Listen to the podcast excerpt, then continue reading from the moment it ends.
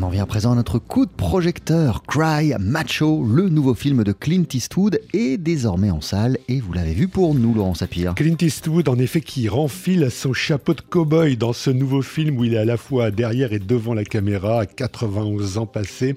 Le réalisateur iconique propose au spectateur une balade mexicaine dans laquelle il interprète le rôle principal, celui d'un ancien champion de rodéo dans le Texas qui vient au secours d'un adolescent pour le moins turbulent au Mexique en, l'arrachant à la fois à la pègre mexicaine et à la police des frontières. Une affaire qui sera évidemment rondement menée. Rondement et aussi euh, nonchalamment menée, car le matériau, hein, disons-le d'emblée, le matériau d'origine est assez sommaire dans ce film. Mais ce qui compte, c'est d'abord, euh, bon, on l'a dit, hein, la balade hein, dans son aspect euh, à la fois pastoral et crépusculaire. Et là, il faut le dire, on se régale, car dans ce Mexique un peu bande dessinée que film Eastwood, on est au moins sûr d'une chose, le plus brave des gringos même s'il a dépassé les 90 balais, se tire toujours des mauvais pas. Le môme turbulent dont il a la charge après tout n'est pas si enragé qu'il en a l'air. Sa jeune mère entourée de gangsters est suffisamment défoncée pour oser faire des avances à celui qui pourrait être son grand-père. Et les chevaux sauvages, enfin réputés sauvages, qu'on aperçoit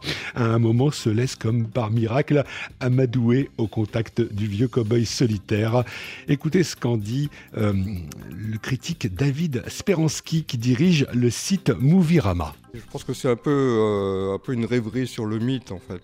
Ce qui est absolument intriguant aussi, c'est lorsque il essaye d'éviter euh, donc euh, de tourner un film d'action, et donc il évite les scènes d'action, et puis à un moment, il finit quand même par donner un coup de poing.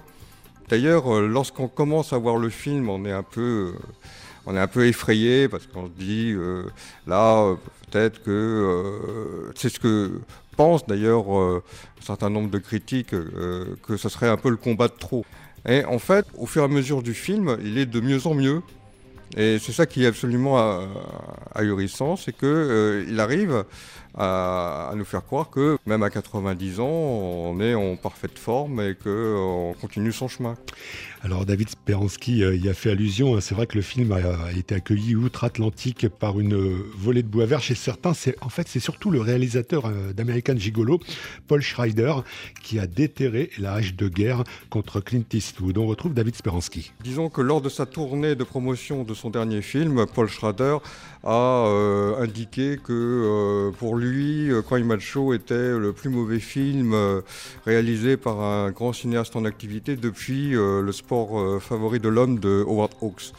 Bon, Paul Schrader est, aussi, comme Eastwood, un peu un provocateur. Et puis, il faut dire qu'il a collaboré souvent avec Martin Scorsese, auquel euh, une rivalité, euh, disons, amicale l'opposait à Clint Eastwood pendant, pendant des années.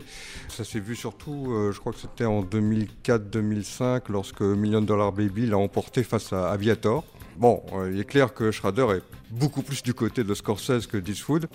Le clan Scorsese contre le clan Eastwood, c'est peut-être une piste à creuser hein, par rapport à la perception qu'on peut avoir de Cry Macho. Autre piste, peut-être le clan John Ford contre le clan Howard Hawks, notamment quand le personnage joué par Eastwood trouve le repos du guerrier en quelque sorte dans le bistrot déglingué d'une veuve mexicaine entourée par toute une smala. Ça rejoint euh, un peu euh, ce qu'il avait fait dans Grand Torino où il euh, se fond dans la communauté et euh, là, on retrouve cet aspect-là, c'est-à-dire euh, en fait euh, d'aller vers l'autre, d'aller vers la communauté étrangère c'est un côté assez fordien quoi qu'il retrouve.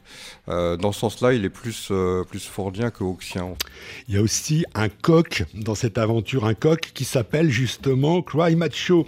Je vous en dis pas plus, mais lui aussi, hein, ce coq, il nous fait craquer. Lui aussi, il a encore une sacrée vigueur. Le coq, le cowboy et la pastorale. Voilà donc pour résumer Cry Macho, le nouveau film de Clint Eastwood à voir sur les écrans dès aujourd'hui. Merci beaucoup Laurent Sapir. À tout à l'heure. On poursuit sur TSF Jazz en compagnie du saxophoniste Benny Golson. Voici Little Karine.